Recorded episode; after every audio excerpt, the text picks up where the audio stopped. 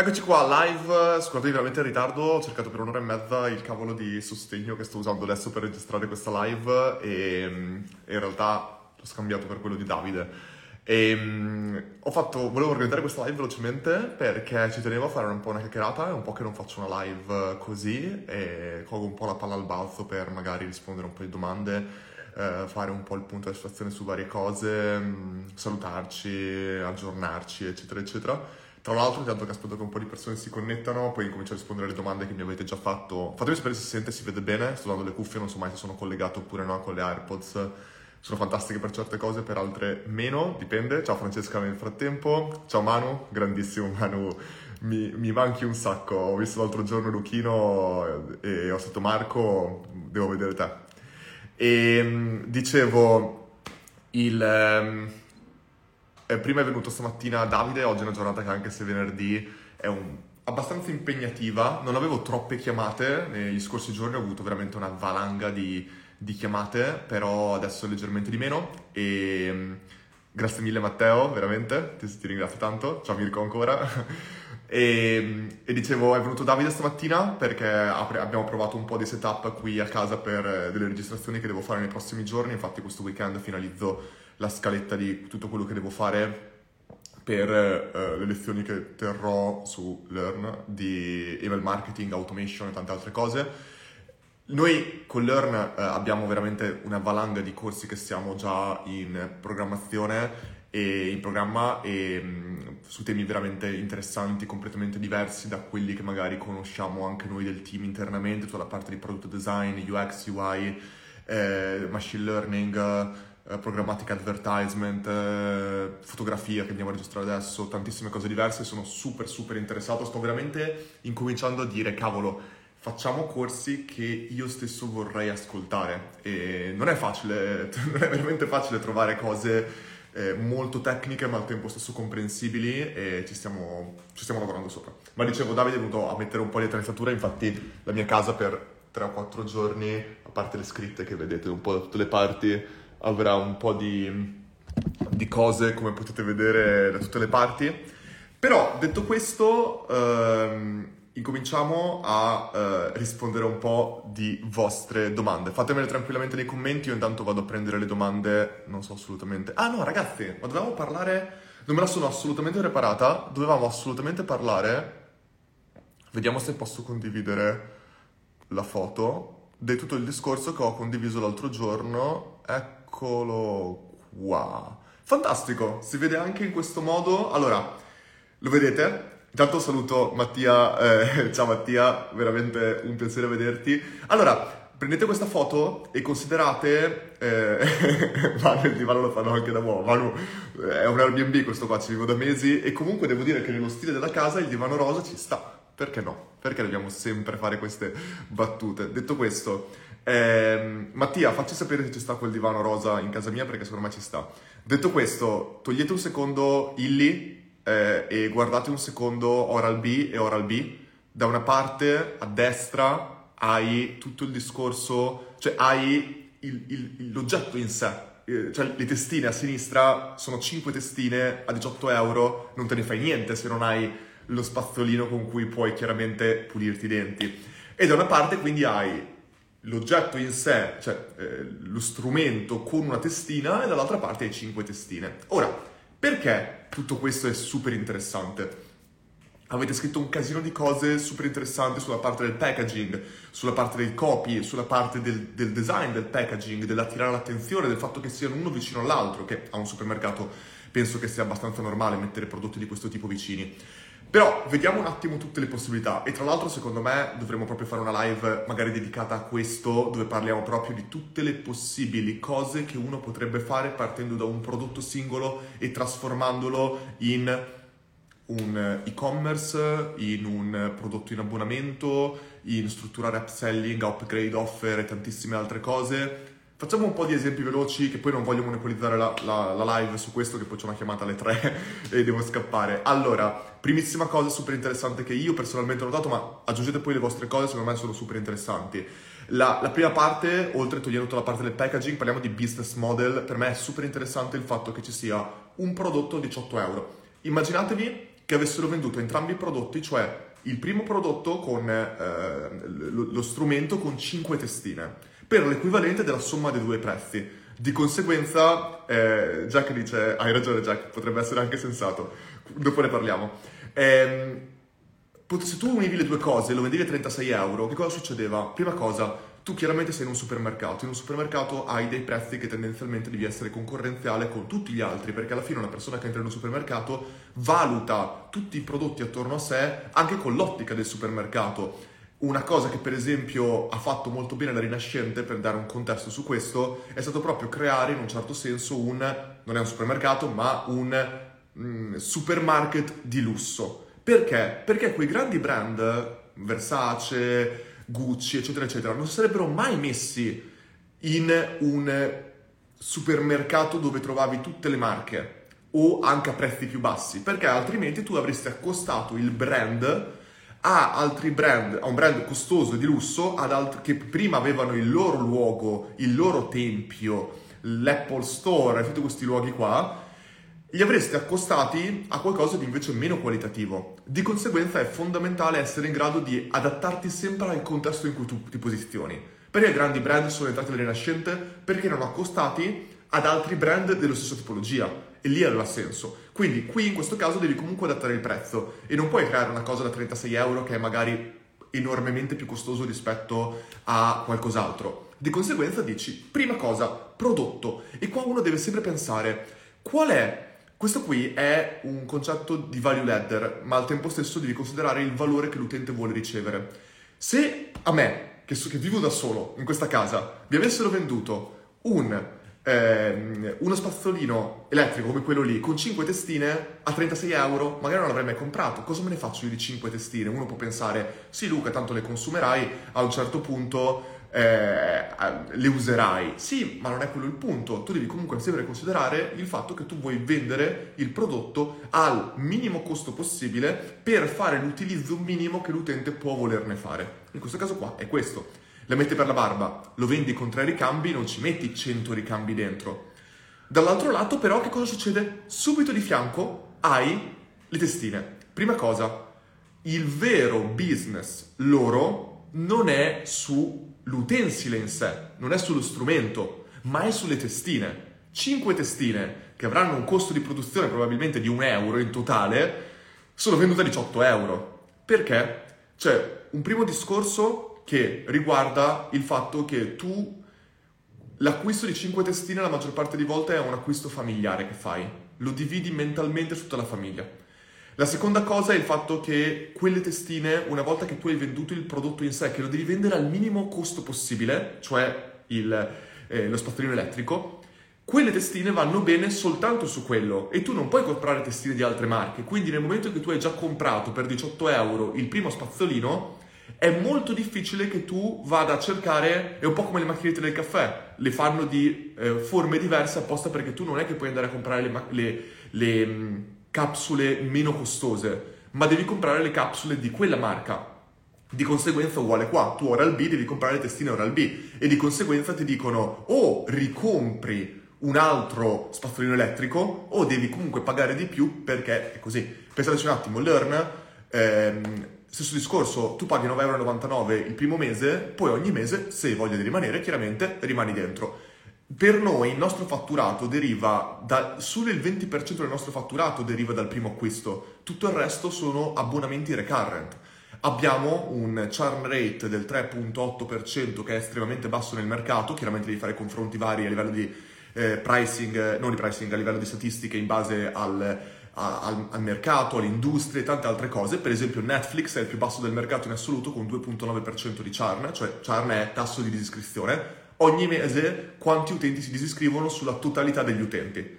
E anche questo, se ci pensiamo, è un dato falsato, perché in realtà tu dovresti chiederti qual è il tasso di iscrizione non sulla totalità degli utenti, ma sugli utenti che si possono disiscrivere.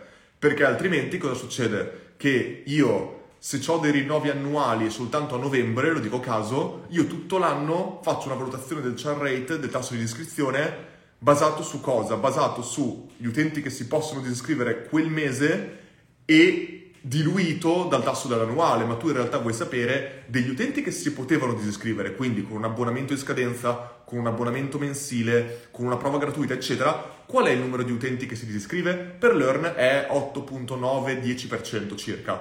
Questo che cosa vuol dire? Che se noi guardassimo soltanto l'abbonamento mensile, potenzialmente dovremmo calcolare un lifetime value molto più basso. Infatti il nostro annuale ha un lifetime value estremamente più alto ed è la ragione per cui tu vuoi portare dentro l'utente con un tasso di iscrizione, con un prezzo basso, tra virgolette, e se l'utente è soddisfatto cercare di spostarlo sull'annuale. Tanti business fanno questo come dicono l'annuale è fantastico, mi butto con maxi sconti solo sull'annuale per rendere estremamente vantaggioso l'annuale, facendo anche degli sconti del 50% sull'annuale, sperando che il primo anno tu ci perdi su quel 50%, ma gli anni dopo l'utente si abituerà e rimarrà l'annuale al prezzo pieno.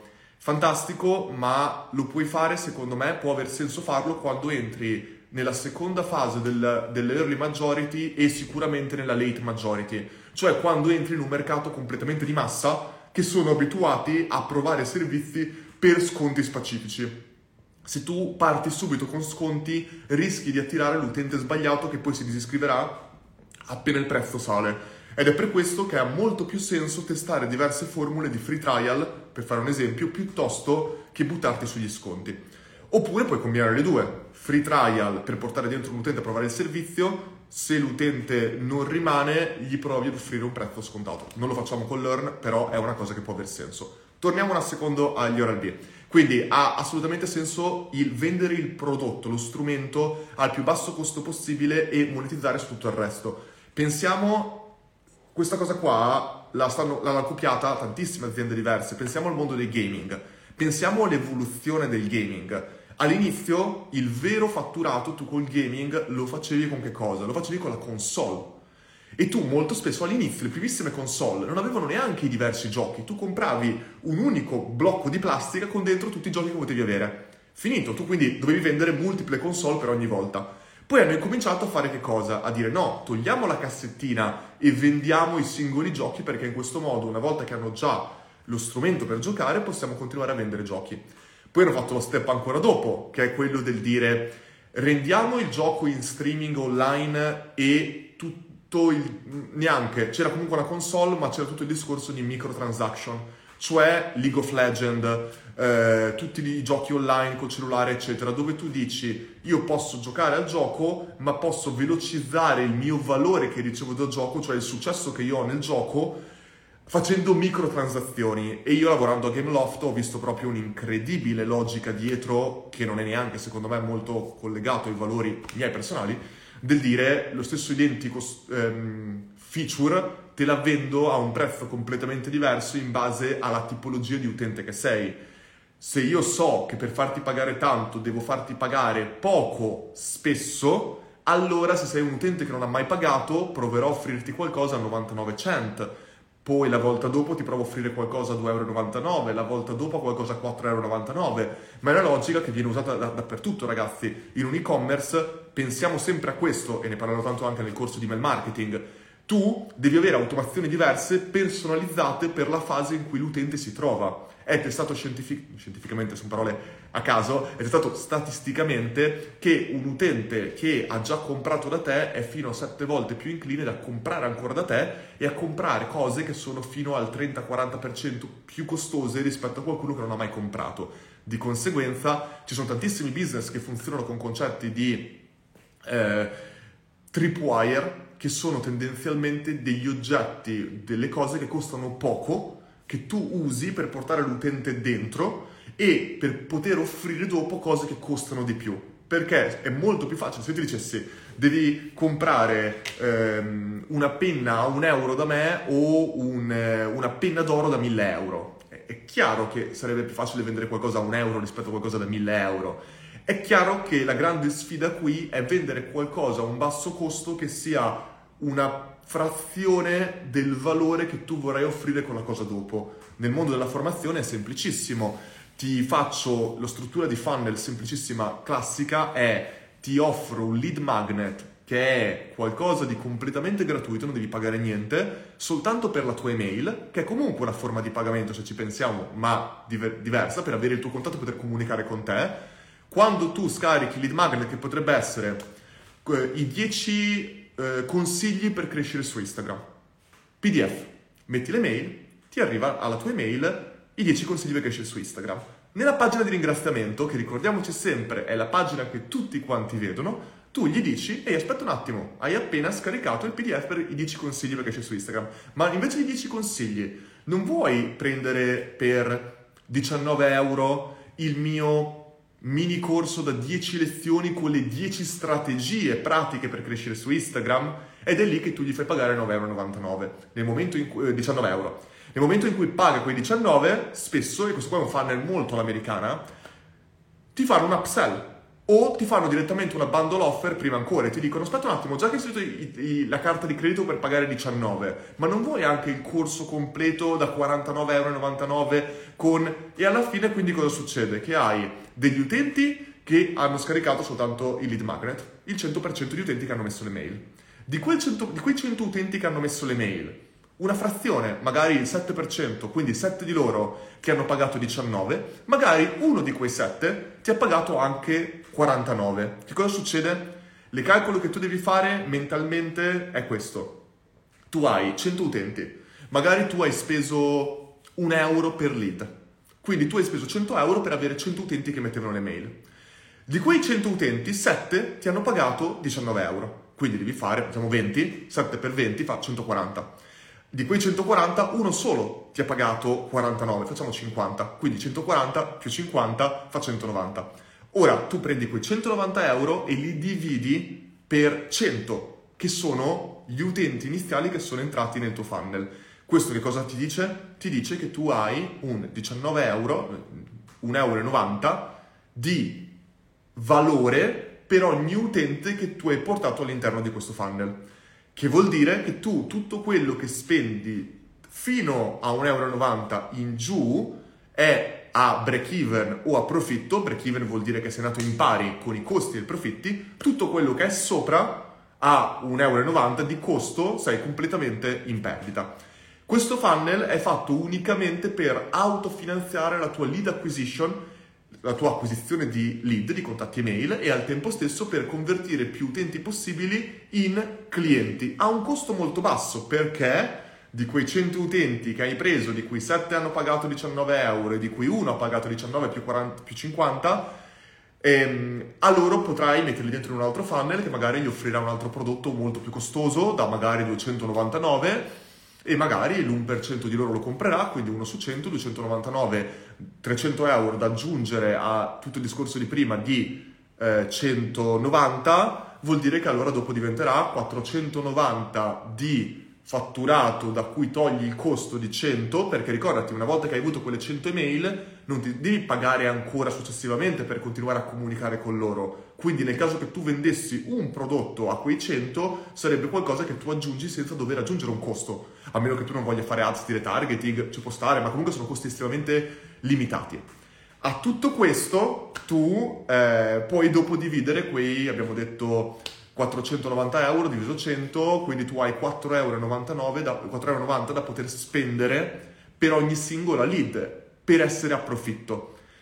E vai avanti così all'infinito. È così che moltissimi business americani hanno scalato completamente il loro business, eccetera. Questo, per esempio, potrebbe tranquillamente essere qualcosa che uno contestualizza nel caso che volessimo trasformare quello che abbiamo davanti dell'Oral-B in un funnel online, dove tu potresti dire: oh, sono Oral-B, ho il mio e-commerce, potrei strutturare un intero processo dove io ti dico, ti vendo il primo prodotto, quello che vedi da 18 euro, a prezzo di costo, a 5 euro, perché io il mio intero business lo faccio facendoti l'upselling delle testine e magari di altri prodotti complementari, come potrebbero essere un kit per lavarti i denti, che sono spazzolino elettrico, testine, filo interdentale, dentifricio sbiancante e qualcos'altro.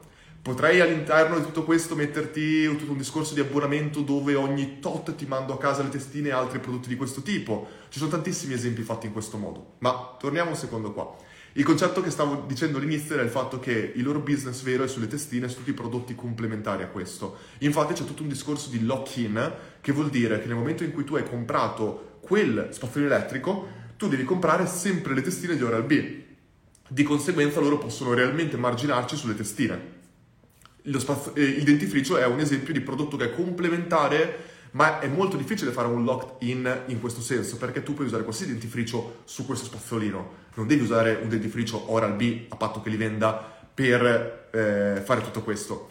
Quindi c'è tutte queste logiche dietro che sono estremamente interessanti. Poi c'è tutto un discorso che si potrebbe fare un bundle, si potrebbe dire: guarda, già che devi comprare 5 testine, cioè un pacchetto da €18, perché non ti prendi invece di spendere €15 per comprare 3 di quei pacchetti, te lo vendo a 12 o te lo vendo a 10, quindi tu paghi 2 di queste cose e in realtà ne ottieni 3. Perché uno fa questo ragionamento? Perché uno non deve semplicemente vederla come €5 che ho perso su un mancato acquisto, ma lo devi vedere come il concetto che ti vendo subito qualcosa che probabilmente non avresti comprato se l'avessi venduto dopo. E ricordiamoci sempre, €1 oggi è molto meglio che €1 domani. Perché? E questo qua è un discorso estremamente importante. Qua poi entriamo molto sul tecnico e non penso che una live su Instagram sia il luogo giusto per farlo. Però tutte le volte che noi facciamo un discorso di ritorno calcolo... Scusatemi, torno qua. Dov'è? Via. Eccomi, torno qua perché almeno non vedete più quello. Tutte le volte che si parla di ritorno sull'investimento, il grande problema del ritorno sull'investimento che è che cosa? Fatturato meno costi. Il profitto è il ritorno sull'investimento, quindi chiaramente non è così che ti esce la cosa, ma è una cosa proporzionale. Quindi se io ho speso 10 e mi è tornato 30, in questo caso qua ho un 3x sull'investimento.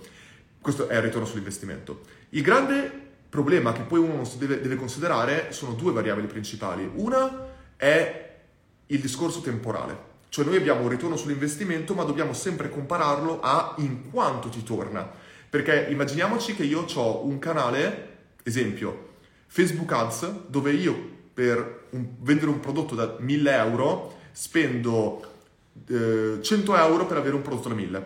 Ho un profitto, in questo caso qua, di 900, fantastico. Ma questo profitto però mi ritorna in 12 mesi. Io personalmente preferirei sempre di più scegliere un canale che mi porta magari 700 di profitto invece che 900, ma che me lo porta in 6 mesi. Perché? Perché quei 600 o quei 700 che mi tornano di profitto li posso immediatamente reinvestire e scalare tutto quanto, altrimenti devo sempre essere soggetto alla ricerca di investimenti che non sono facili da trovare, spesso diluiscono la mia voce in capitolo all'interno dell'azienda e possono in realtà essere una minaccia per il mio business, perché se vediamo WeWork e tantissimi altri business, nel momento in cui non avevano più la fiducia dei loro investitori o degli investitori futuri, non potevano più fare un round di investimenti, non potevano più bruciare soldi e avrebbero perso tutto quanto. Quindi questo qua è un punto principale da considerare sempre nel concetto di ritorno sull'investimento. Il secondo concetto è sempre guardare il ritorno sull'investimento in termini relativi e in termini assoluti, ovvero tu sì vuoi guardarlo in termini relativi del singolo prodotto, ma poi devi anche guardarlo in termini assoluti, che questo è un concetto un po' complicato da spiegare, dovrei spiegarlo con un po' di grafici e un po' di altre cose. Ve lo spiego un'altra volta, facciamo così. Ragazzi, fatemi delle domande se ci sono domande su questa parte. Ci sono un sacco di strategie diverse che si potrebbero fare, proprio parlando direttamente della parte di e-commerce e la parte online. Però ora vado a rispondere alle vostre domande, visto che ho già preso 20 minuti su questo. Quindi se vi fate delle domande nei commenti è fantastico, altrimenti prendo direttamente quelle che mi avete fatto qua dentro. Valentina, corso sulla creazione di siti web. Sì, ce l'abbiamo in scaletta. Dopo i corsi email marketing col team ci concentreremo anche su questo. Altra domanda: qual è l'ambiente in cui vorresti più assolutamente lavorare adesso? L'ambiente? Non so, scusami, non so la risposta per questa domanda, perché non capisco cosa intendi per ambiente. Intendi lo stato? Intendi l'azienda, il contesto? Fammi sapere e ti rispondo.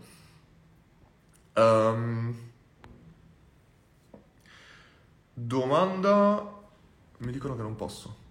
Scusate, la riprendo. Eccola qua, come creare una community da zero e quanto tempo ci vuole? Una community da zero dipende tantissimo da che tipologia di community tu vuoi creare. E penso che ci siano tanti modi diversi per crearla. Secondo me la grande differenza tra una community e... Perché ti posso fare l'esempio, ti posso dire che io posso fare lead generation e avere 1000 mail. Ma 1000 mail equivale ad avere una community? Secondo me la definizione di community è molto importante da considerare. Secondo me una community necessita di, un contatto diretto con le persone con cui tu vuoi parlare. E email marketing potrebbe essere, tu ora mi dici, fai lead generation, ottieni 1000 mail, hai una community di 1000 utenti. Un grandissimo cosa altra importante è il fatto di senso di appartenenza. E proprio riguardo al concetto di... che dicevo prima di email marketing, per dirne uno, una delle primissime automation di cui parlerò nel momento in cui uno fa lead acquisition subito dopo il funnel di vendita, nel caso che ci sia, non è obbligatorio avercelo, è proprio una parte dove tu vai a condividere i tuoi non tanto valori, ma vai a rendere partecipe l'utente di chi sei tu. E chi sei tu può essere inteso in tanti modi diversi, può essere ti spiego che prodotti vendo e perché li vendo nel mio e-commerce, ti spiego come seguirmi sui social, dove puoi trovare i contenuti miei migliori, ti spiego quali sono i miei valori e perché tu dovresti seguirmi, e se mi segui chi sono io e qual è il mio percorso, qual è il mio percorso di vita, per esempio. Questo secondo me è una cosa molto importante, cioè tu in una community secondo me tu vuoi persone che sono in generale che hanno una caratteristica in comune, si chiama community perché anche c'è qualcosa in comune. E sicuramente avere qualcosa in comune vuole dire avere un interesse in comune. Per esempio, chi segue me potenzialmente mi seguiva soprattutto prima per tutto il discorso di funnel, discorsi di business, discorsi di automation, eccetera eccetera. Quindi avevano qualcosa in comune su questo. Un'altra caratteristica di persone in comune possono essere che, per un cantante, potrebbero essere che sono appassionate da ascoltare quel cantante, da seguire quel cantante. Nel caso di un brand sono appassionate nel comprare quei prodotti e nel seguirli. Quindi ci può essere un senso di community anche senza per forza avere un luogo in comune, ma secondo me nel mondo digitale avere un luogo di aggregazione comune può essere qualcosa che velocizza molto il processo di community. Quindi, come creare una community da zero? Ho detto alcune caratteristiche che secondo me sono importanti. Dipende da come vuoi attrarre queste persone. Tendenzialmente tu attrai le persone, gli individui, per il valore che tu puoi dare all'individuo e crei la community unendo questo valore, unendo queste persone. Quindi la community è più quando crei un gruppo di fan attorno a un valore comune, ma prima devi dare il valore singolarmente. Non facciamo l'errore di pensare che semplicemente perché diamo valore a tutti, automaticamente l'individuo lo percepirà. Prima di parlare dei tuoi valori eccetera eccetera devi dare un valore all'individuo, e questo può essere attraverso contenuti, attraverso un prodotto, attraverso consigli, attraverso intrattenimento, attraverso tantissime cose diverse. Chiaramente le persone, quando poi sono a contatto con tutto questo, possono poi capire se si rispecchiano nel modo in cui tu veicoli questo valore oppure no. E quanto tempo ci vuole? Può volerci anni, ci possono volere mesi, sicuramente non ci vogliono giorni. Se dovessi dire come crearlo, si crea con la ripetizione e la costanza. Quindi alcune persone mi criticano in maniera positivissima, cioè figuratevi, non mi prendo assolutamente queste critiche, penso che non potrei essere online se avessi problemi con le critiche. Mi dicono che nomino troppo spesso i valori di Learn, e Learn soprattutto parla troppo spesso di quei valori. Però il grande problema, e questo me lo dice una persona che io stimo tantissimo, è il fatto che, ricordiamoci sempre, che quando tu parli le persone recepiscono poco di quello che tu dici. E soprattutto non è che una persona segue tutte le comunicazioni che tu fai. Il grande errore è pensare sempre che ma l'ho detto in quel post. Sì, ma una persona non vede il 100% dei tuoi post, o una piccola frazione della tua community vede il 100% dei tuoi contenuti. Di conseguenza ripetere alla nausea i concetti cardine, avere ben chiaro chi sei tu e quali sono i tuoi concetti cardine che vuoi ripetere costantemente è fondamentale. Ed è la ragione per cui io, per esempio, che sono iper appassionato del basket, posto il basket nelle storie, ma quasi mai nei post. lo posto, posto qualcosa magari che sono fuori a divertirmi nelle storie per raccontare il dietro le quinte della mia vita, ma non lo posto nei post veri e propri, non faccio post di lifestyle. Perché? Perché se tu incominci a dire, ok, ma chi è Luca Mastella davvero? Luca Mastella è una persona che ha un'azienda, una persona che gioca a basket e una persona che, non lo so, gli piace cucinare. Se tu condividi questo in tutta la tua comunicazione, quello che succede è un minestrone e tu avrai delle persone che ti diranno, ah sì, conosco Luca Mastella, lo seguo perché gioca a basket. E qualcun altro che dice, io lo seguo invece perché si occupa di business. Un altro, no, io lo seguo perché mi piacciono le sue ricette. Capite che ecco, è completamente complicato tutto questo. Invece ripetere sempre per cosa tu stai facendo e perché lo stai facendo è fondamentale. Dovrebbe esserci un pizzico di questo in tutte le tue comunicazioni. È come il sale. A parte i dolci, in tutto il resto tu ci metti sempre un pizzico di sale. Nessuno si lamenta del fatto che dici, aspetta, hai messo ancora il sale all'interno della pasta e l'hai messo anche nel pollo? Sì, l'ho messo perché il pizzico di sale serve dappertutto. Quindi questo discorso qua della ripetizione è importantissimo, ed è importantissimo nella tua community esterna, ma è importantissimo nella tua community interna. Chi è la tua community interna? Il tuo team. È per questo che io faccio un report a settimana dove cerco di veicolare costantemente i valori e perché stiamo facendo quello che stiamo facendo, oltre del cosa e del come. Il come e il perché sono forse le due cose su cui mi concentro di più, il cosa lo fanno individualmente i membri del team e tantissime altre cose. Quindi questa è la mia risposta. Altra domanda. Investi in cripto? No ragazzi, sono il peggior investitore potenzialmente in assoluto. Chiunque sta guardando live in questo momento è il miglior investitore di me, probabilmente. Non lo faccio perché sto investendo sulla cosa che amo più in assoluto, e questo potrebbe essere un investimento completamente sbagliato, ma è su Learn. Io investo il 100% del mio tempo, il 100% dei miei soldi su Learn e su me stesso, che è funzionale per dare valore all'orda, quindi investo tutto lì, che è completamente sbagliato, perché qualsiasi cosa possa succedere, qualsiasi cosa che possa succedere, non tanto errore di business, ma succede la stessa cosa che è successa per il Covid, per l'online. Per 2 anni sparisce l'online, sparisce internet. Io ho perso tutto. Poi possiamo veicolare cose diverse, possiamo fare strategie diverse, ci possiamo pensare quanto vogliamo, però so che è sbagliato a livello di investimento quello che sto facendo, e non sono nessuno per poter parlare di se è giusto o no investire in cripto, però dico, io non lo faccio perché so che ogni frazione del mio tempo che è tolta a livello di lavoro e a livello di questo tipo di cose al mio traguardo professionale e al mio team è un minuto sbagliato. È il mio più grande investimento ed è la cosa in cui credo più in assoluto, e non posso distrarmi con altre cose in questo momento. Questo è quello in cui credo.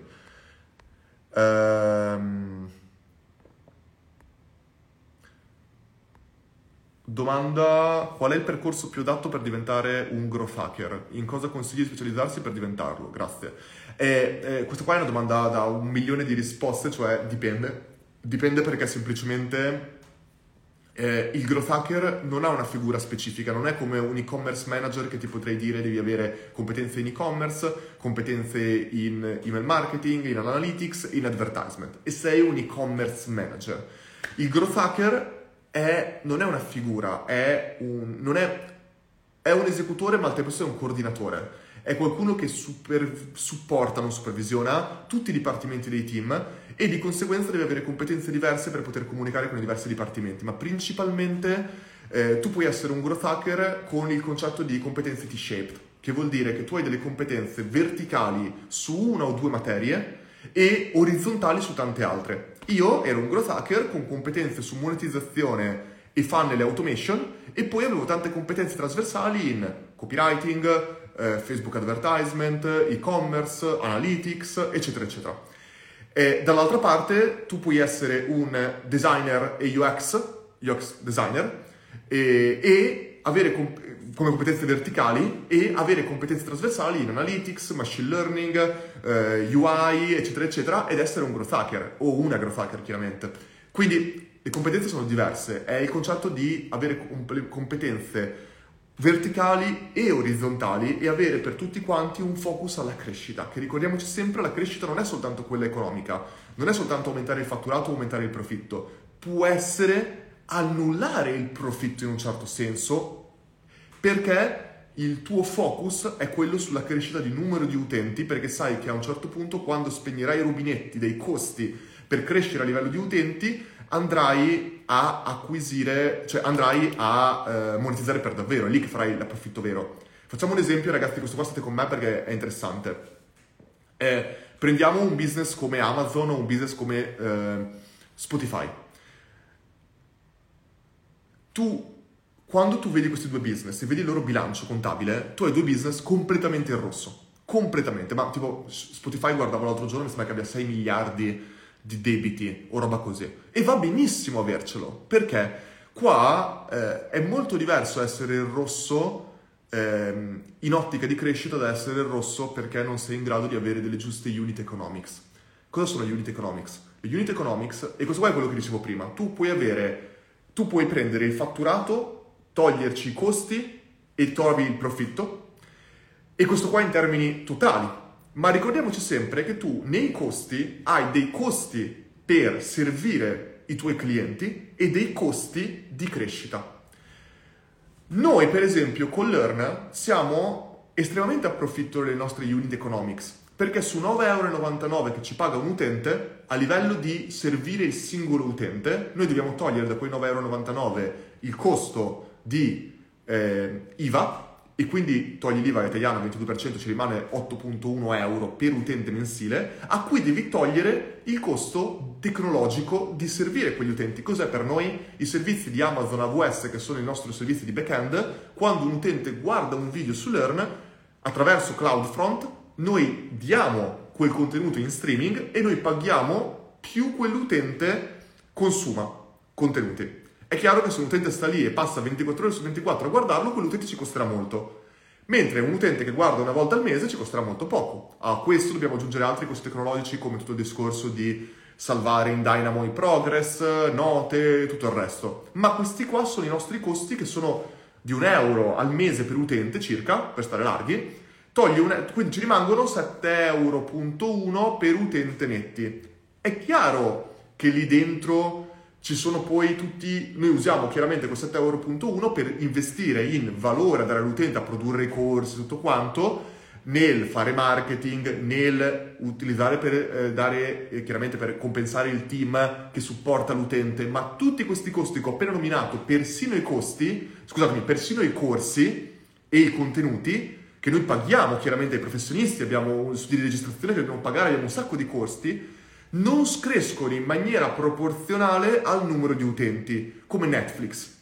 È chiaro che produrre un film costerà tantissimo, e uno mi dirà sì, ma quello è comunque un costo per servire l'utente, perché se tu non metti film nuovi gli utenti si disiscrivono.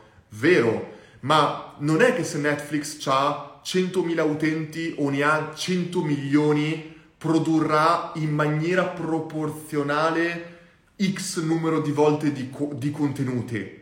Questa è la cosa, magari dovrà comunque aumentare il numero di contenuti, ma non in maniera proporzionale. Non è che se faccio un 100x in salto di utenti dovrò fare 100 volte i corsi con Learn che avremmo fatto con 100 volte di meno gli utenti. Quindi non è un costo proporzionale e non lo puoi mettere all'interno della unit economics.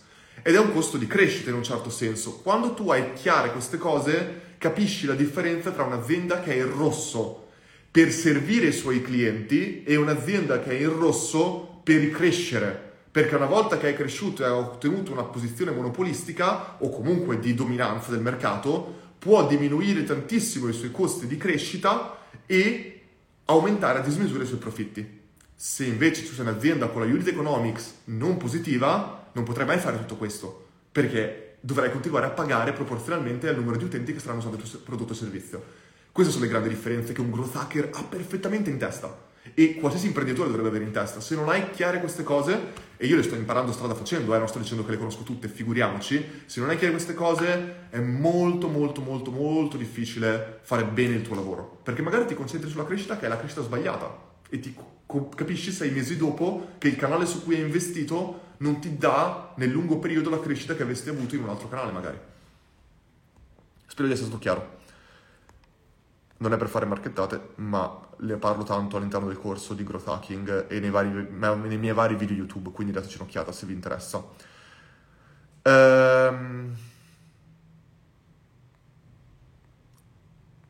aspettate... metaverso, cripto, NFT, ci saranno contenuti su Learn, assolutamente stiamo cercando il partner giusto, che è molto complicato in questo momento perché c'è tantissime persone che magari si improvvisano esperti in questo settore, e non dico che non lo siano, anche per me è difficile valutare esperti in questo settore visto che io stesso non sono esperto in questo, però dobbiamo trovare le persone giuste, perché il patto nostro con i nostri utenti è non portare fuffa e non far perdere gli utenti e non creare disinformazione nel mercato. Se io dovessi creare disinformazione, c'è già abbastanza disinformazione nel mercato. Non c'è bisogno di un'altra azienda che faccia disinformazione. Noi vogliamo portare qualcosa di qualitativo il più possibile, siamo noi responsabili di questo. Questo non vuol dire che non faremo mai errori in questo tipo di valutazione. Se li faremo, lo diremo, non ci vergogniamo di fare errori, perché se non facciamo errori vuol dire che non stiamo spingendo abbastanza. Però in questo momento non abbiamo ancora trovato tutto quanto, la quadra per questo. Mi è arrivata una domanda che avevo visto velocissima... Scusate, su un libro, sul growth hacking, penso. Hai pensato di fare un libro su tutta la mentalità del growth hacking? No, penso, Giuseppe, che ci siano già libri molto validi su questo, e penso che Sean Ellis, il creatore del growth hacking, col libro Hacking Growth, sia uno dei primissimi, non il primissimo libro, ma uno dei primi libri sul growth hacking da leggere. Un altro libro super interessante su questo, che viene prima, secondo me, della metodologia di growth hacking. Che, ricordiamoci sempre, il growth hacking è una metodologia avanzata, non è che puoi usare il growth hacking per forza dappertutto. Partiamo dalle basi, per esempio Lean Startup, che ti parla proprio di come sviluppare una startup da zero e le basi su questo, è un libro che io consiglierei molto di più prima di passare al growth hacking. Ricordiamoci sempre che ogni libro, ma come ogni disciplina, può essere la perfetta o sbagliata se è il giusto momento della tua vita oppure no. Io ho dei libri che sono rimasti per 2 anni sullo scaffale a prendere polvere, e poi è arrivato il momento giusto. E ricordiamoci sempre questa cosa qua, tu puoi sempre valutare, per me facciamo tutti quanti un grandissimo errore, me compreso, nel valutare con la logica il futuro e il passato con la parte forse sentimentale, quando invece dovrebbe essere l'opposto, cioè noi dovremmo fidarci del nostro istinto, della nostra parte inconscia per il futuro, perché la nostra parte inconscia in realtà è molto più potente della parte conscia, e ascoltarla, crederci, non è solo questo senso, non è ah sì, avevo quella cosa che non so perché, ma casualità o altro. A volte è perché la nostra parte inconscia ha fatto dei calcoli che la nostra parte conscia non è ancora in grado di fare, e quindi fidiamoci di più della nostra parte inconscia, mentre invece possiamo con la parte logica guardare indietro e dire ok, quella cosa che ho fatto, che non sapevo perché l'ho fatta, oggi mi ha portato dove sono oggi. Ci sono un sacco di cose che io ho fatto che non sapevo perché le dovevo fare, ma sapevo che dovevo farle, e dopo, guardando indietro, è la ragione per cui sono io qui oggi. E quindi dobbiamo fare tutti quanti più così. Se abbiamo una cosa che ci sentiamo dentro, che non siamo felici, non semplicemente convinciamoci con la logica che lo siamo, perché alla fine, sì, alla fine tutti ci dicono che dovremmo essere la persona più felice al mondo. Se non siamo felici, cerchiamo la nostra felicità. Perché se non lo siamo non potremo con la logica farlo. È un po' come l'acquisto, non convinci una persona a comprare con la logica, la convinci con l'emozione, lo convinci con la parte illogica, e la parte logica la persona la userà per convincersi che l'acquisto che ha appena fatto meritava quello che ha pagato. Usiamo questo principio qua anche nella vita, perché alla fine dei conti sono principi dell'essere umano e non possiamo cambiarli con la logica. Torniamo alle domande. Una domanda: sei felice? Ho appena risposto, secondo me sì. A volte non è facile essere felice in tutte le parti della propria vita, ma lo è. Quindi sei felice? La faccio partire così almeno si vede. Sì, sono felice, sono contento di quello che sto facendo. Quando mi inviti fuori, questa cosa qui penso che siamo in una società completamente emancipata ormai, visto che stiamo tutti quanti lottando per i diritti paritari, quindi penso che posso ricevere un invito invece che fare un invito. Perché non fai una live su come si fanno le live? Questa è una live su come si fanno le live. Ricordatevi sempre, non ascoltate quello che dico, fate quello, cioè ascoltate e guardate quello che faccio. Di conseguenza posso darti un sacco di consigli, ma magari i consigli sono quasi superflui. I consigli che posso dare su fare una live sono per fare una live devi essere te stesso, facile, la classica cosa, la più forse banale in assoluto. Sii te stesso, condividi il più possibile quello che hai da condividere, capisci a chi vuoi parlare e pensa sempre, questa è un'altra frase bellissima del libro Shantaram, l'amore non è qualcosa che tu puoi dare aspettandoti in cambio qualcosa. L'amore è un sentimento a una strada, tu devi dare senza aspettarti niente in cambio. Così è uguale una live, contenuti, qualsiasi cosa tu voglia trovare. Concentrati sul dare. Capirai che cosa è di valore oppure no di quello che stai dando e poi deciderai che cosa ti vorrai ottenere indietro a livello di monetizzazione, se quello è il tuo scopo, a livello di crescita, a livello di cose varie, ma quello che tu... è come il prezzo. Il prezzo... qual è la definizione di prezzo? Puoi trovare un sacco di definizioni nei libri di economia e altre cose, ma il prezzo è una frazione del valore che il tuo utente riceve dal tuo prodotto o servizio. Tu catturi una frazione del valore che dai a quella persona. È come dire,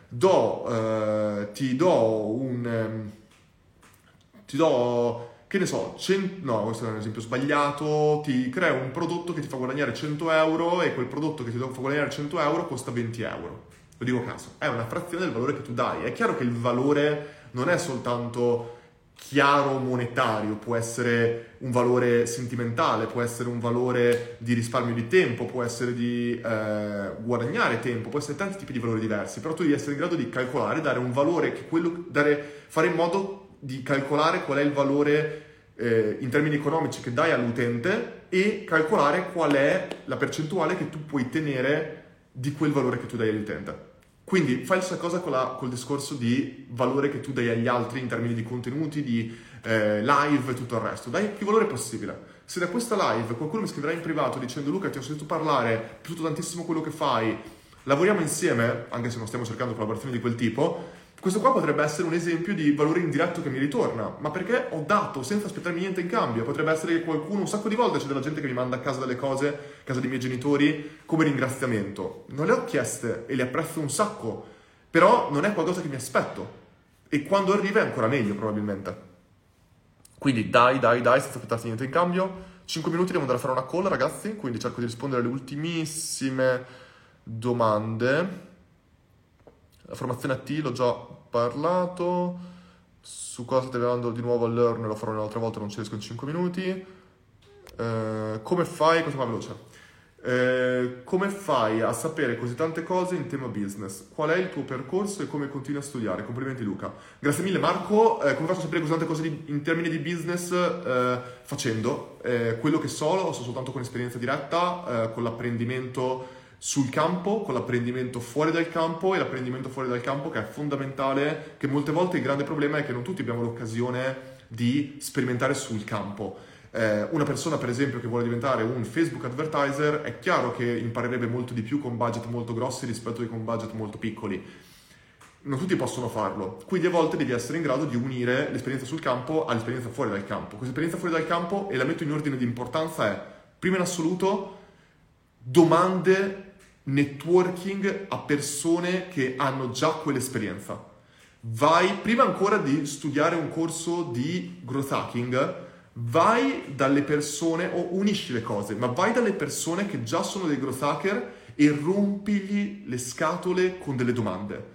È fondamentale, cioè ti puoi veramente guadagnare 10 anni perché puoi imparare dai loro errori che hanno fatto o dal loro inquadramento, ma LinkedIn è uno degli strumenti più potenti in assoluto in questo. Fate una ricerca, trovate le persone a cui volete fare domande, fate domande. Non avete paura che non vi arriveranno risposte. Non vi arriveranno risposte al massimo. Chi se ne frega? Non vi arriverà la risposta. Chi se ne frega? Ma magari se mandate 20 domande a 20 professionisti o professioniste che vi piacciono, che considerate valide o validi, magari uno solo risponderà.